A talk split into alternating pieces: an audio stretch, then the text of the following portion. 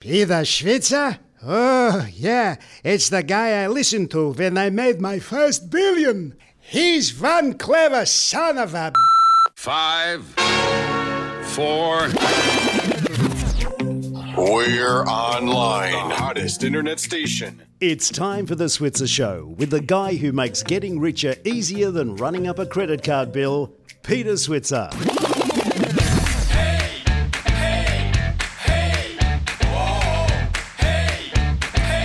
Hello and welcome to the Switzer Show. I'm Peter Switzer, and today I'm on my own. My colleague Paul Rickard is swanning around Europe, the lucky so and so. But hey, I'd rather be here with you guys.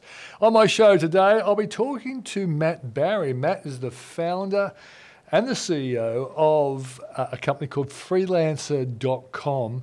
And they also have another business called escrow.com, which actually competes with PayPal for big ticket items, and escrow has a number of advantages um, which other uh, rival payment um, systems don't have. Matt also is a, a, big believer that house prices will uh, fall and will all be brought to book, and he's occasionally criticised me on Twitter, but I gave it back to him as well.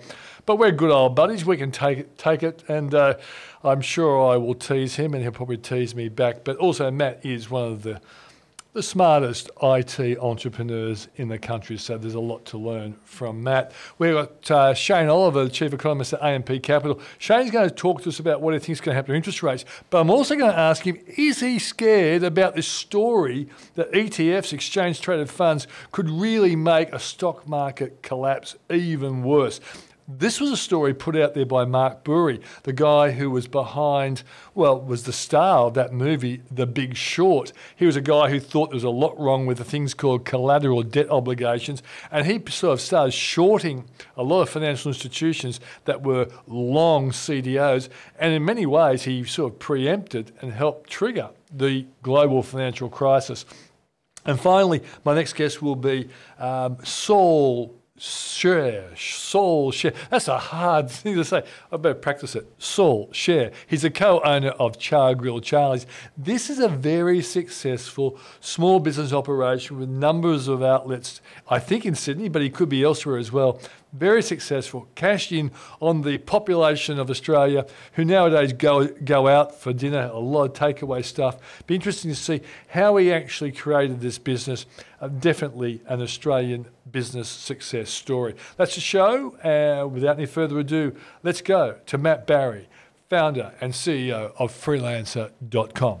All right, Matt, uh, Matt Barrie, thanks for joining us on the Switzer Show. Thanks for having me. Now, look, Matt, my usual uh, interest in the great Matt Barrie is because of your freelancer.com business. Um, but I've got to kick off by saying, why, why are you so interested in house prices and the collapse of capitalism as we know it? it, it, it's not so much the collapse of capitalism. It's, it's just that um, the Australian economy has some structural flaws to it. Um, it at the moment, um, we have an insane housing bubble. It's been going on for 58 years and hmm. led to an appreciation house prices of about six and a half thousand percent, and you know it's resulted in you know the five major Australian housing markets being severely unaffordable. I mean, I mean severely. You know, the, the Demographia rates, um, housing affordability. Uh, if you've got um, the house price uh, to income ratio of greater than 5.0 or more, uh, that's rated as severely unaffordable. And in Sydney, uh, up until recently, it was 13. Um, so it was, it was, the third most expensive housing market in the world. You know, it's resulted in um, uh, Ballarat being less affordable than New York, Boston, or Singapore, and you know, uh, areas like the Sunshine Coast being the 10, 10th largest, sorry, the 10th least affordable housing market in the world. Um, and so this is going to end in tears, and I, I, think the bubble's starting to deflate already. And so, you know, I have an interest, obviously, in Australia doing well, and I think we've got to change the narrative in terms of what we do in this country to be less reliant on just digging holes in the ground and uh, shipping dirt overseas and uh, building houses. But, but b- before we go go into the the main reason why I want to talk to you, because I, I am intrigued. I am intrigued because you know, you're the CEO of a publicly listed company, and and I, I, there's two sides of my question. On one level, you'd think you you just want the CEO to do everything to make his company or her company succeed, right? So that's one little box. The other box, you know, you're humanitarian and you're an Australian and you and you obviously care about the issues. Do you think that in say if if if, you've got a solution to the housing um, problem in Australia, that it's going to have a direct impact on the share price of freelancer.com? I think it's uh, completely unrelated. Okay, Um, I all think that you know, I have an opinion about something that's completely separate from running the company. Okay, fine. All right. I just wanted, to, in, in case I was missing something, that's the only thing. All right. So, can I, I just ask you this then? 'Cause I, I'm always curious about what the solution is. You know, I recognise that the housing, you know, debt to GDP ratio is biggest or second biggest in the world, and all those sorts of things. But Matt, what can we do to change that? Other than my solution would be, let's just make more make more houses. Let's let's increase the supply and and bring the price down by actually providing accommodation for people. So it's not it's such a serious issue that prices need to be so high. What else is the solution? Well, we're already doing that. In fact, there's, uh, uh, according to the latest Rider Levett Bucknall Crane Index, there's 735 operating cranes in Australia. Uh, about 72% of them are building residential apartment blocks. And that compares to the entire of the uh, 14 top US major housing markets, where there's a total of um, a, a bit under 200.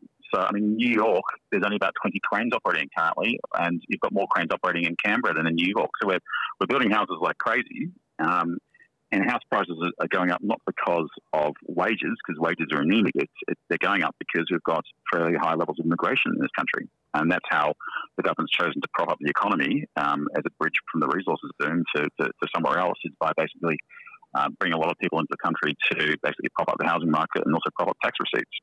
So, so you, you see immigration, uh, accept, accepting immigrants as being um, in a sense, like a conspiracy by governments, as opposed to, well, we're a wealthy country. Why don't we share the wealth and make it easier for people living in, in, you know, uh, lesser countries? You, you don't see. Well, well, no. I I think I think um, immigration has a, has a part to play when it's, when it's skilled immigration in key areas where you need to kind of um, build skills and human Yeah. capital to, to grow the economy. But um, we are off the, the kind of the, the deep end in terms of um, the rate at which we we are. Um, um, I mean, immigration now is actually the third biggest export industry. It's education dressed up as immigration. Um, 62% of population growth in this country is due to immigration, not from natural um, births. Uh, and the fertility rate in Australia is actually um, fairly low. It's below the US, UK, Canada, and Australia, and so forth. So Canada, New Zealand, and so forth. So, um, you know, it does have a role to play. But I think, you know, if you if you actually look at the areas in which um, we kind of um, bring people in and so forth, um, and kind of what's happening uh, in terms of um, education, even though education is booming, we're actually producing. Um, you know, we're actually uh, focusing in the wrong areas. You know, if you look at computer science, for example, and, and, and, engineering, um, you know, the number of um, uh, graduates from uh, computer science has dropped by 35% in the last decade. And in, in, in areas like electrical engineering, it's, it's, it's worse. So I just think that it, you know, it, it's all a balance. And I think that um, we've probably gone way too far uh, in terms of uh, numbers in, and also in the wrong areas. Um, so we, we need to get you know, more skilled people. So, I mean, ultimately, house prices have to come down or wages have to go up, right? And um, wages are not going up. Um, wages will go up if we get people more skilled, we get them uh, more educated in the, in the right areas. Uh, and, and, and the fact of the matter is that house prices just have to come down due due to math. Uh, it's just people can't afford, you know, the average person can't afford the average house now. It takes you 19 years without eating uh, for the average person to pay off the average house in Sydney. So, um, and it's after tax. So, okay, you know, I, I, I, think we're going to have to debate debate this or talk about this when we've got more time because there's so many issues there. Yeah, the, the- yeah. The, the the one thing I will say to you is that um, you, you know I've you know debated you know very sensible economists like uh, Steve Keen for many years, a colleague of mine at UNSW, and and the one thing that you know um, you've got to remember is that economies can actually, you know, and can, can really uh, make it difficult for those who predict doom because sometimes you know, macroeconomic policy can actually delay the arrival of the day of reckoning. And and, That's- and so the yeah. I finish. I'll, I'll let you re- reply to it. the problem for someone like me is that I can't afford to tip a stock market crash in 2009, 10, 11, 12, 13, 14, 15, 16, 17, 18, and be wrong.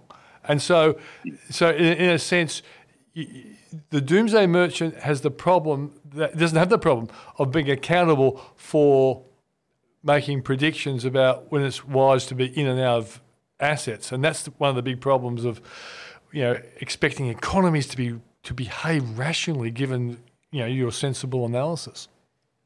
No, you're absolutely right. I mean, in 2007, um, uh, um, Australian households were more more indebted um, to housing than the Americans were at the peak of the GFC. Mm. And then government government policy came in and uh, you know did things the first time owners bonus and so forth, and yeah. and we blew an even bigger bubble. So you're absolutely right. These things can be pushed off by governments for, for an, an ex- extraordinary length of time, but I think that time might be running out. So I'm just being pragmatic based upon the, the numbers.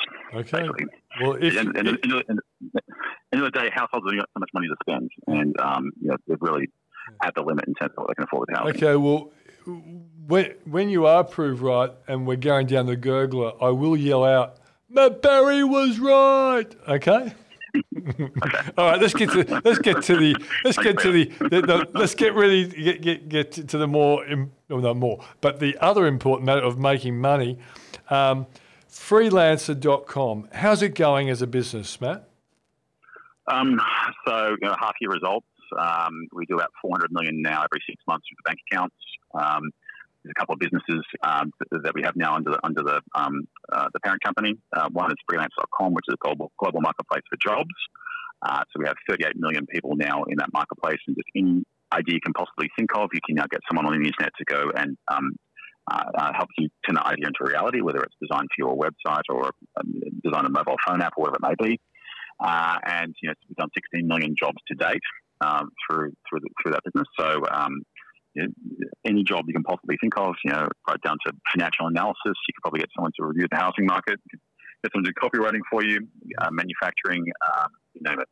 Uh, we also have another business called Escrow.com. Uh, this is a payments business. This was started in 1999 by Fidelity. Mm. Uh, SoftBank put 40 million bucks into it. It's a payments business, so it's like PayPal. Yeah. But the difference between PayPal and escrow is for buying things that are expensive and complicated. So things like boats, cars, airplanes, jewelry, gemstones, diamonds, bringing in shipping containers from overseas. Um, there's even um, tickets uh, for sale for a space station they want to put up.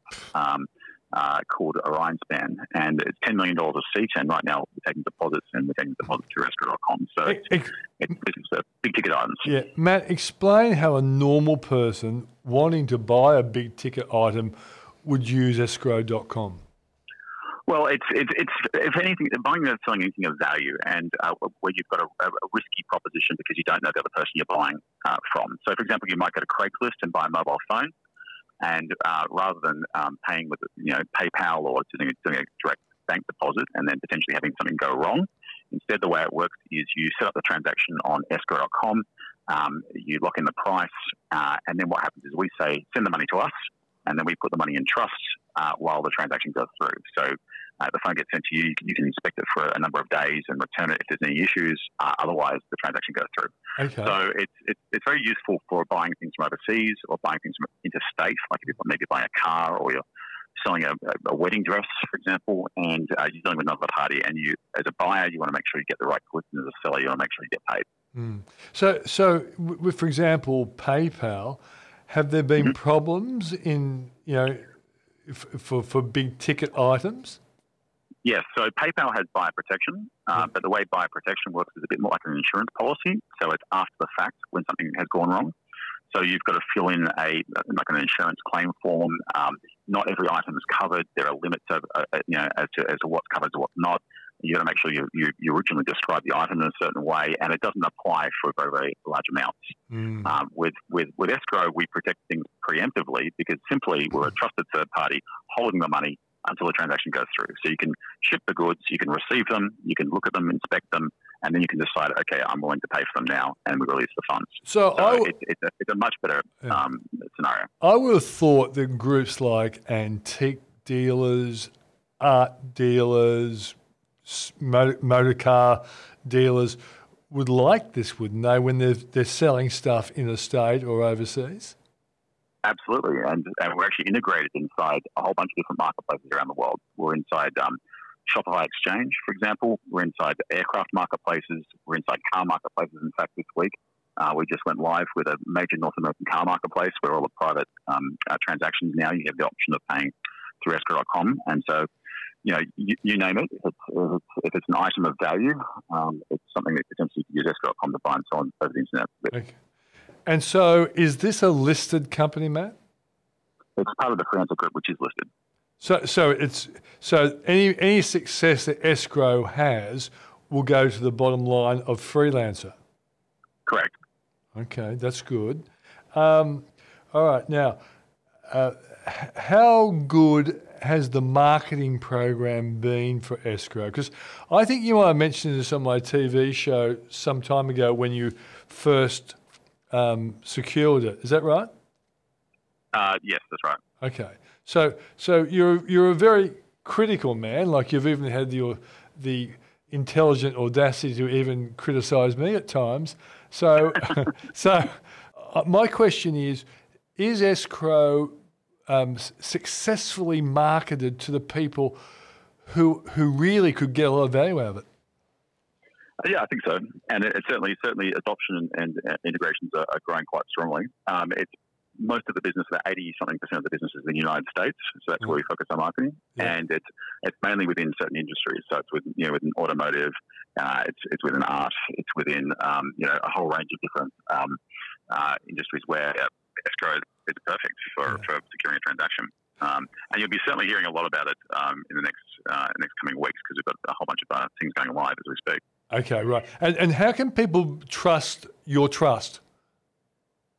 It's been running for 20 years, and it's also um, in the US because it's state by state licensing. Um, you actually need to have um, it's actually 50 states. Four don't require licensing in the six territories. So you actually need 52 uh, financial services licenses to operate across the full federal footprint in the US, and we currently have 48. So um, it's, it's licensed, it's regulated, it's bonded. Um, each of those state regulators, and we also have an AFSL in Australia, for example, um, they audit us on average every two years. And so uh, we basically get audited constantly by state regulators. And um, being being in, in escrow in the United States or in trust in Australia, that's a legal construct, um, which is which which is you know highly regulated. So it's about as strong a protection as you can get. It's, it's even safer than even safer than putting the money into a normal deposit account because it, it's in trust. Okay, now on Freelancer itself, where do you make most of your money, here or abroad? Overseas. Australia for the group is only about 6% of our business. So what, what, what percentage? Mainly, what percentage of the business? About six percent. Yeah. Yeah. So it's mainly it's mainly. I mean, we're, France is a global business. We actually operate everywhere there's electricity and there's internet. Um, so about half half the business comes from from the United States. Yeah. Yeah, because it seems to me that you, you really haven't marketed hard locally. And because I would have thought a lot of small businesses should be using your your service, but I, I'm not quite sure if small businesses in Australia are aware of the potential. So uh, we have we have we have between half a million and a million users in Australia using using the business. Yeah, using the business. Yeah, okay. I forget the exact number, but it's somewhere around there. So you know, but yeah, certainly, we certainly can continue to grow. Yeah. Um, you know, it's 38 million people, and there's there's probably now four billion or so people on the internet. So it's still pretty pretty early days in terms of in terms of adoption globally. Okay, and so what's going to be the what do you think is going to be the big plus for freelancer.com in the year ahead? Well, the big thing that's happening right now is we started an enterprise division. So we're working with Fortune 500 level companies, the likes of um, uh, Airbus, um, um, Novo Nordisk, um, government organisations like NASA, US Department of Energy, and so forth. Uh, and um, you know, large enterprises now they've seen the reports from McKinsey that say, but by 2030, 50% of the US workforce will be freelance. They've seen what Uber has done in the transportation industry with two million freelance drivers, and they're looking to basically uh, uh, capitalize um, on using cloud labor um, to basically uh, get a strategic advantage in their industry. So we've, we've got some huge things that are happening right now um, uh, with enterprise, and uh, very very excited about that. Okay, well, one last thing I want to say to you before you go is I often talk about economics when I'm trying to explain it to people who don't really understand it. I say a lot of economics is like what I call Suzanne economics. You know, this goes with this, goes with this, goes with this. And you're old enough to remember those ads on TV, Matt. Mm-hmm. Uh, Yep. to, it seems to me that the, the best way for your housing uh, doomsday scenario to happen would be if there was a serious Trump trade war, because that would probably lead to a recession and that would be a real day of reckoning. But a recession would not be good for freelancer.com. So I Uh, that's actually opposite. That's Yeah. actually that's actually the opposite. Um, so recessions are actually very very good for a freelancer. In fact, the global financial crisis set the whole industry alight because you have a lot of people looking for work. You have a lot of small businesses looking to hire in alternative ways rather than hiring full time, yeah, and you also have a lot of people with spare spare time on their hands, you know, in between jobs, yeah. uh, working on their side projects. So a recessionary environment is actually quite good for a freelancer because it's uh, Ah, so that's why you're encouraging uh, a recession, man. You are such No, a craft, and I've caught you out publicly on my program. Matt, Matt Barrie, thanks for joining us on the show. Thanks, Peter. Now, I, I want to do a, a quick ad for the Switzer Income Conference, which has the unfortunate acronym of SICK, but as my producer told me, young people think sick is a good thing. When things are good, they say, ah, sick. Anyway, the Switzer Investment uh, in Income Conference comes up in November, specialising in you know, at a time when term deposits are hopelessly low. We're going to look at alternative ways to try and get your yield, your dividends up. And uh, we've got a group of companies that actually specialise in delivering good income to investors.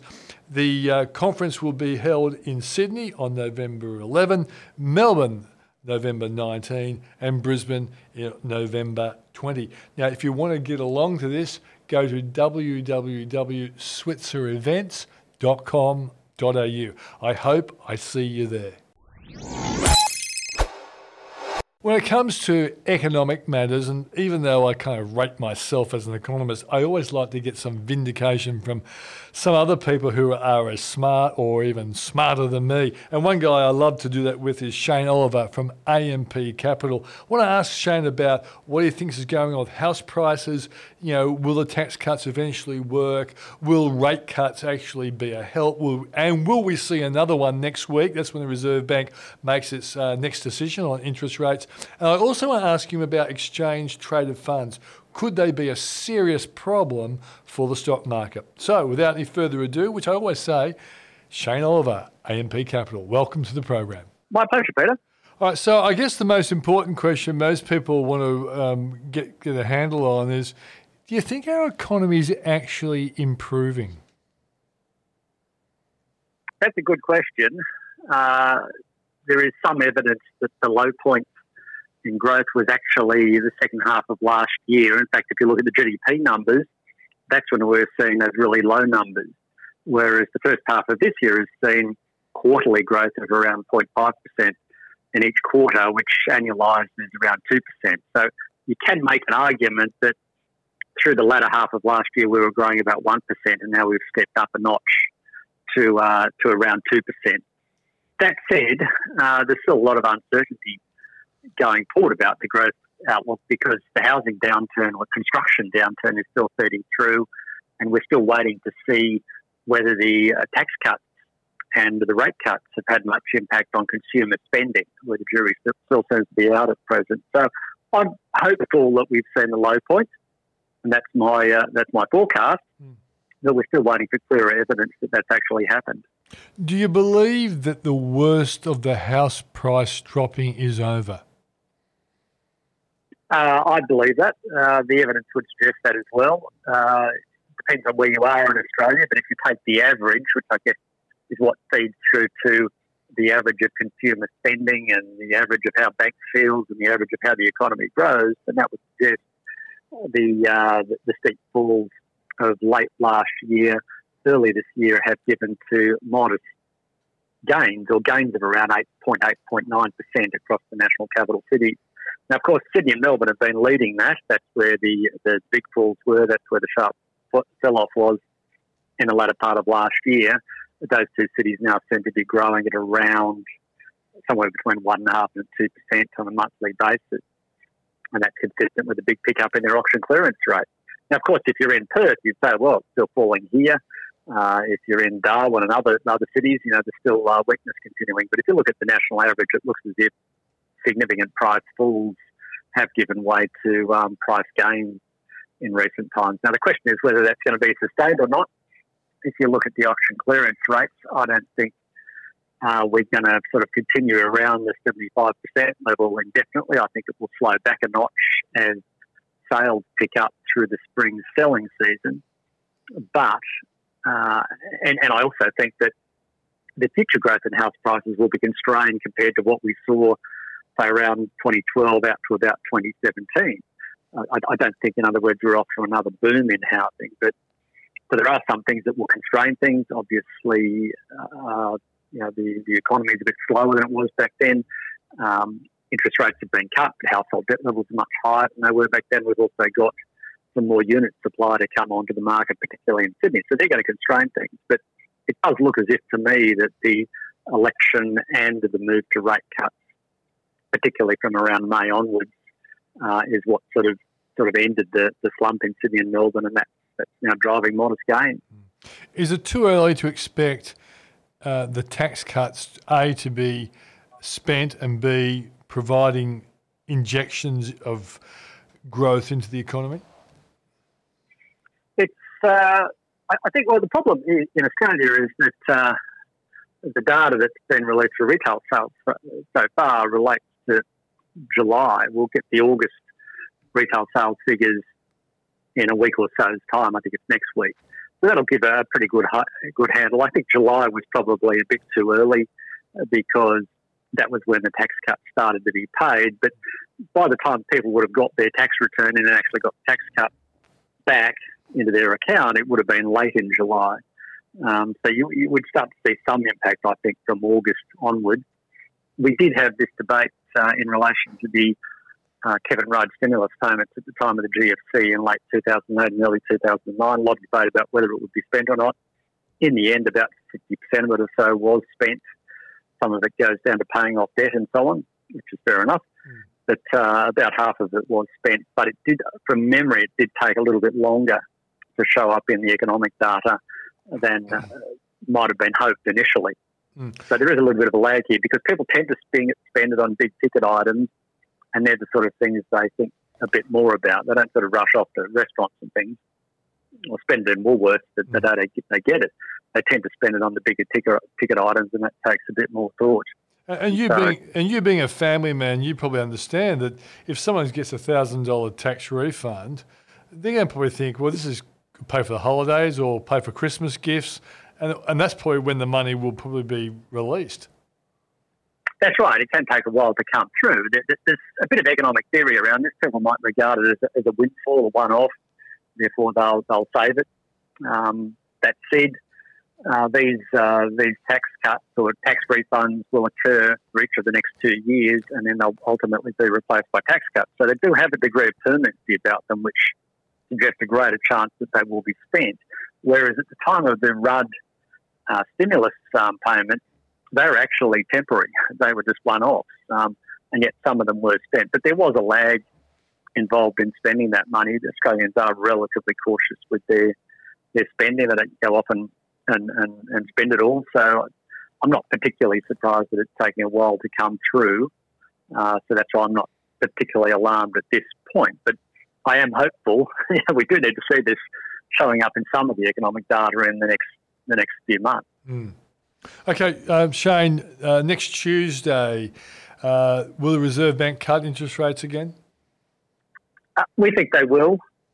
It's uh, all about, uh, a bit like in the US, taking out some insurance to uh, help help support growth. we have seen the Reserve Bank express um, its desire to see lower unemployment, whereas in the recent job figures there was a slight rise of unemployment and the underemployment rate also rose. So that would, I think, concern the Reserve Bank, and therefore we think they will cut rates on Tuesday. That was our view prior to the uh, jobs figures coming out. Um, so we didn't change them on the back of the jobs numbers. The jobs numbers just gave us a bit more confidence that they will move. Interestingly, I guess you could look for all sorts of conspiracy theories around this. After the two rate cuts in June and July, RBA Governor Lowe was, was scheduled to speak to a, a business group dinner that night, in which he explained the decision.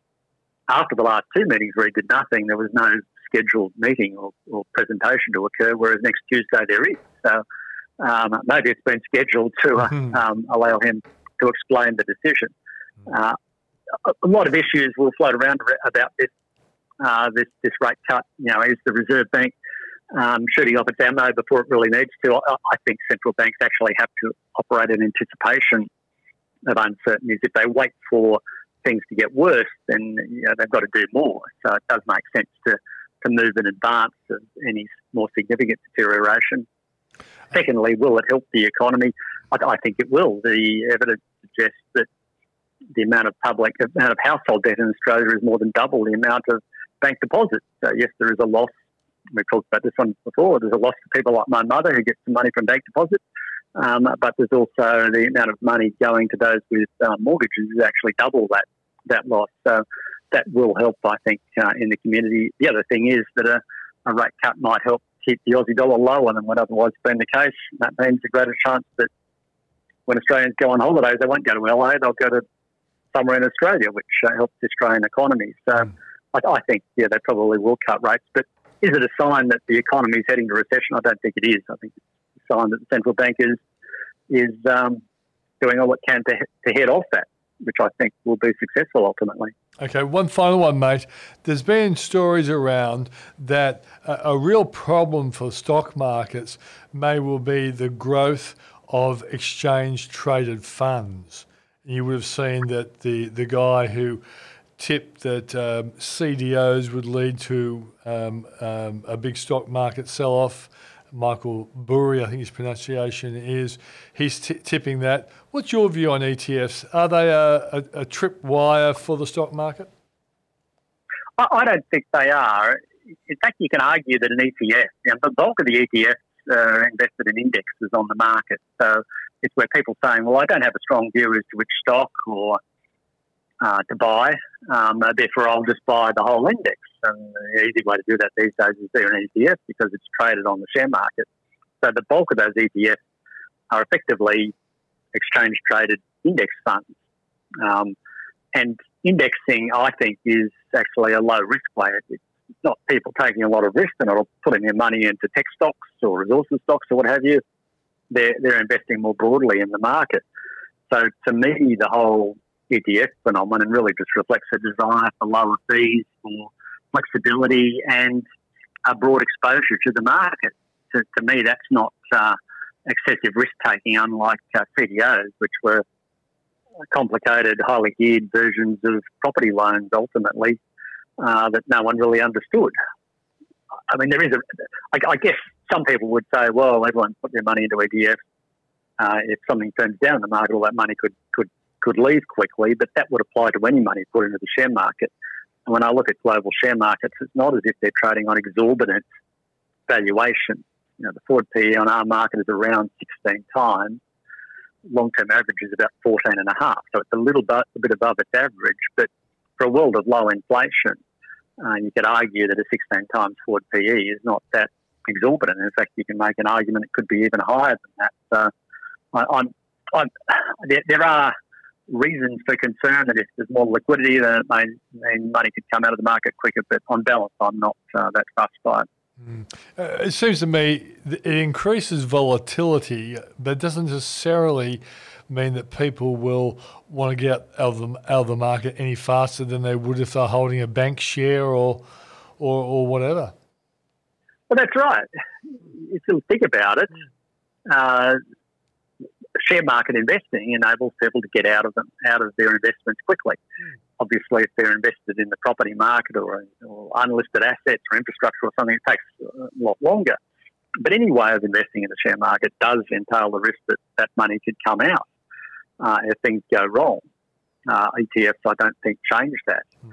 Uh, in fact, I think ETFs, in a bigger sense, are quite healthy because they enable people to get a, a, a low cost exposure to the market if they want to.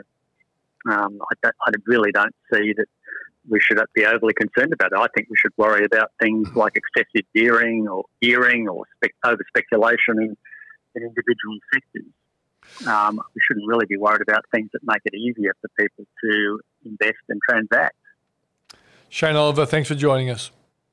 My pleasure, Peter. That was Shane Oliver from AMP Capital. And as I'm compelled to do an ad of some kind, why not push my book, Join the Rich Club?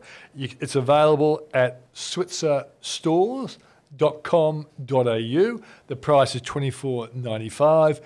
And let me tell you, it will change you as an investor and it will make you rich or richer. If it doesn't, come back in about 20 years' time and I'll give you money back. My next guest is Saul Sher, who is a co-owner of a very successful Australian small business, which is expanding such a stage as we probably should call a medium-sized business. The business is called Chargrill Charlie's.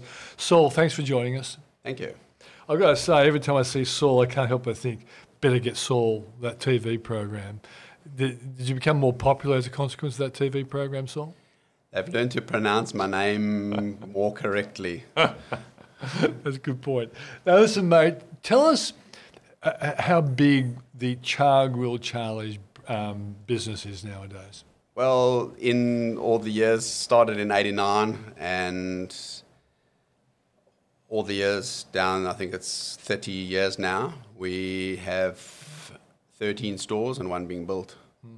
And you've, you've been through um, a number of different um, styles of business. Like you, you have tried franchising, um, and it wasn't. I guess it wasn't a great experience because you got out of it, but you've you're kind of rethinking the the experience.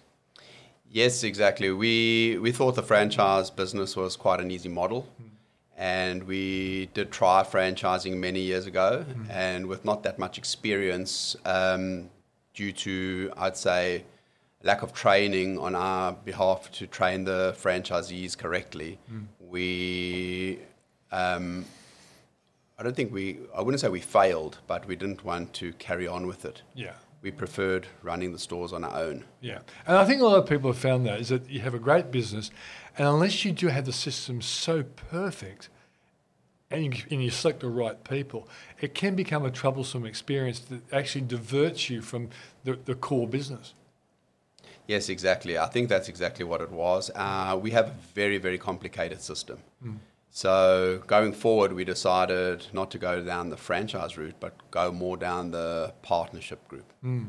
So it's a franchise partnership model, which um, years later um, we have opened, which in this way lets us train people adequately and we can open up stores with fully trained staff, mm. staff that have trained for many years. Mm.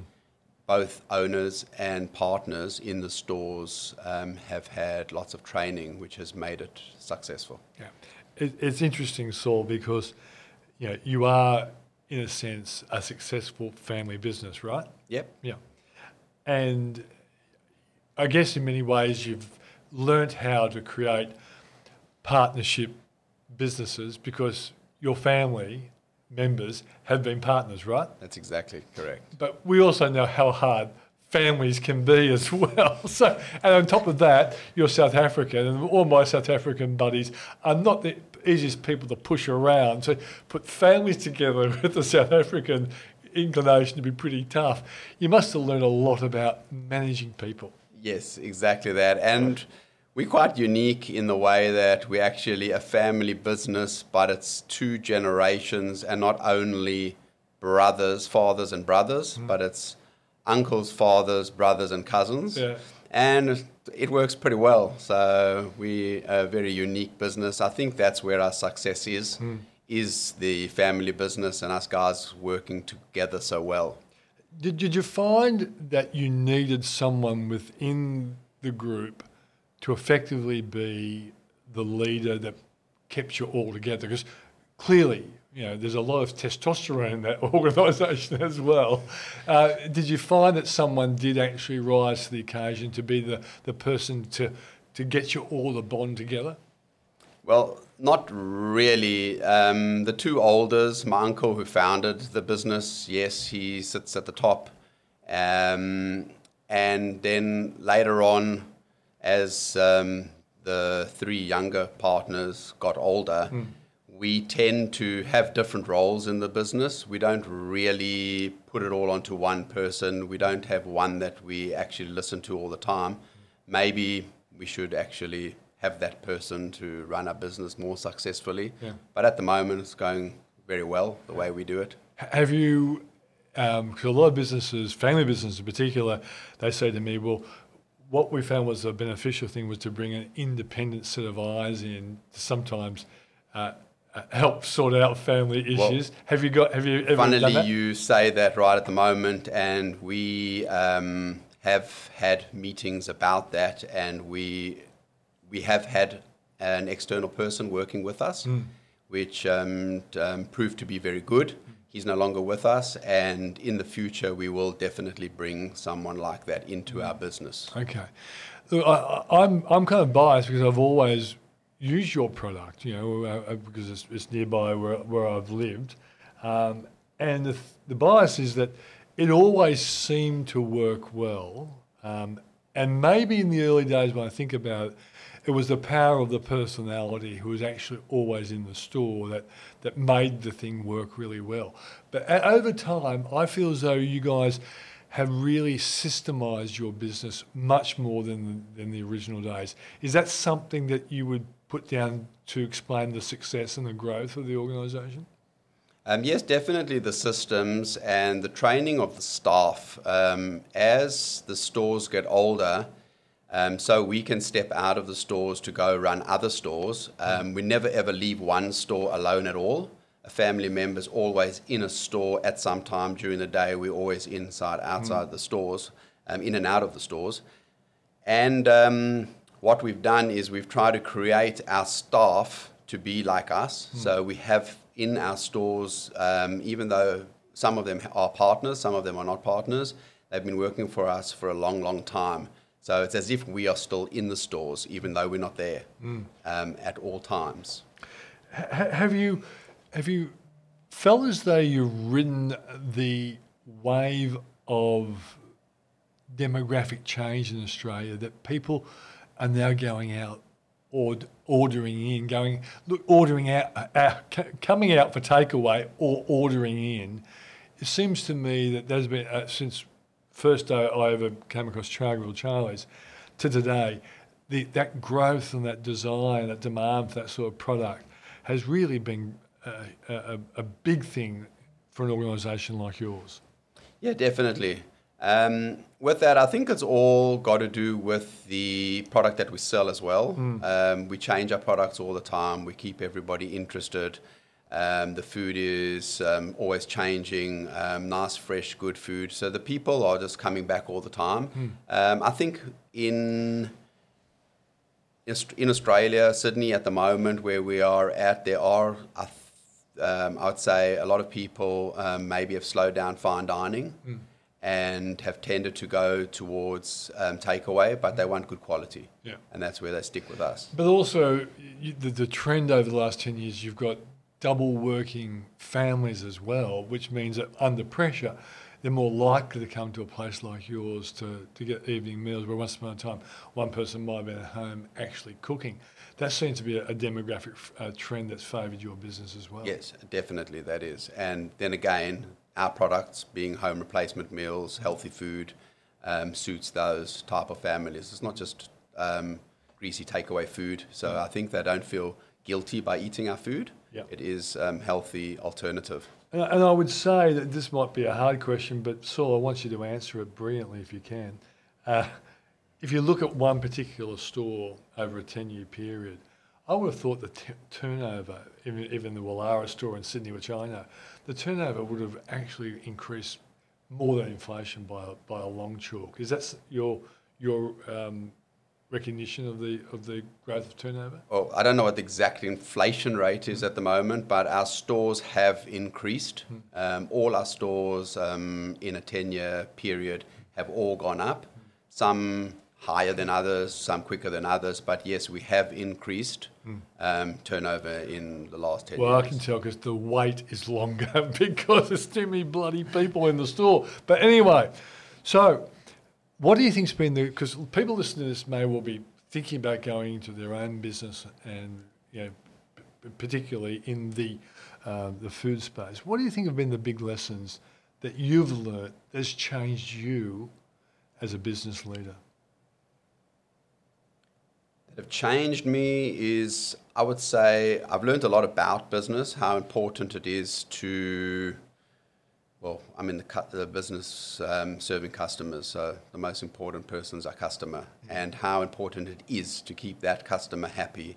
And in my industry, is giving them good food and good service. So we try our best to do that. As you said, the Woollahra store is packed and it's um, a small little store, and you wait a long time. We try and minimize that. We try and give you good service. We try and give you the best food, and we just try and keep our customers and keep them coming back. But uh, what about the management of people? Because you also have a lot of people there as well. Have you learnt more more about managing people as a consequence of being in a business like this? Every day, that's another um, thing that we do. As one of my cousin's partners says, is we're not in the business of cooking chickens. We're in the business of managing staff. And that's exactly what we do. We manage our staff very well. We keep our staff. We've got some staff that have worked for us for over 25 years. And by managing our staff, keeping them happy, it's um, a key to our business. Keeping the staff happy, they make good food, they sell um, with a smiley face to a customer, keeping the customer happy, come back. Okay, you're in Sydney only. We have opened one store in Melbourne um, about four months ago Whereabouts? in Camberwell, Yeah. and that's a franchise store. And um, the owner of that store is actually um, a cousin of one of our other franchises in Sydney. So we don't um, sell franchises to anybody. Um, he came um, from this one guy who has a store in Sydney, and it's been um, really good in Melbourne.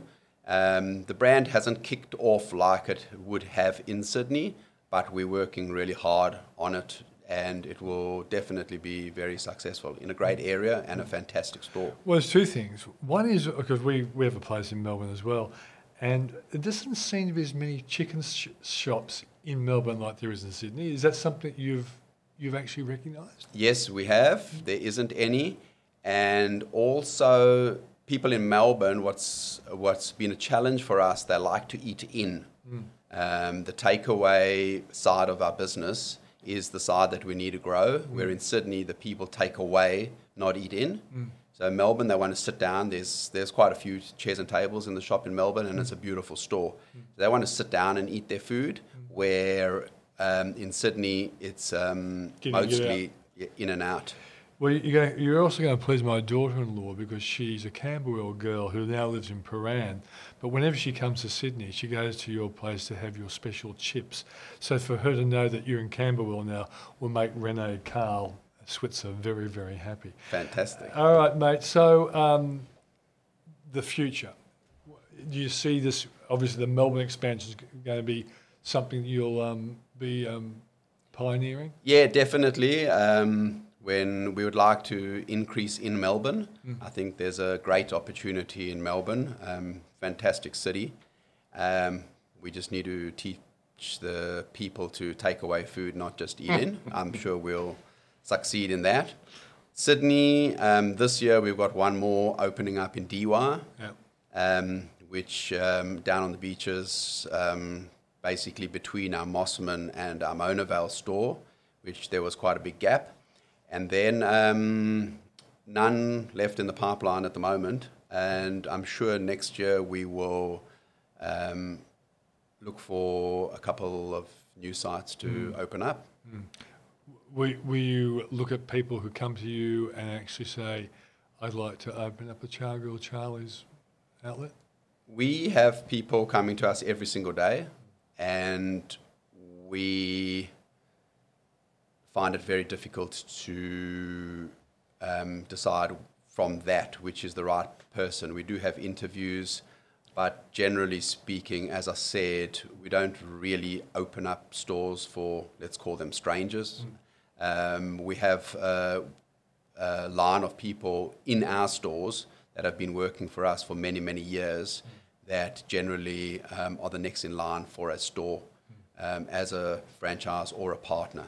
All right, Saul. Well, it's great to talk to you. You've, you've, you and your family have grown a great business, and uh, let's hope um, the success continues. Thank you very much. And that was Saul Sher, who is the uh, co owner of a business called Chargrill Charlie's. That's your show for today. Thanks for joining us. And don't forget to check out switzer.com.au and also our YouTube channel for our TV programs. Thanks for joining us. Talk to you next week.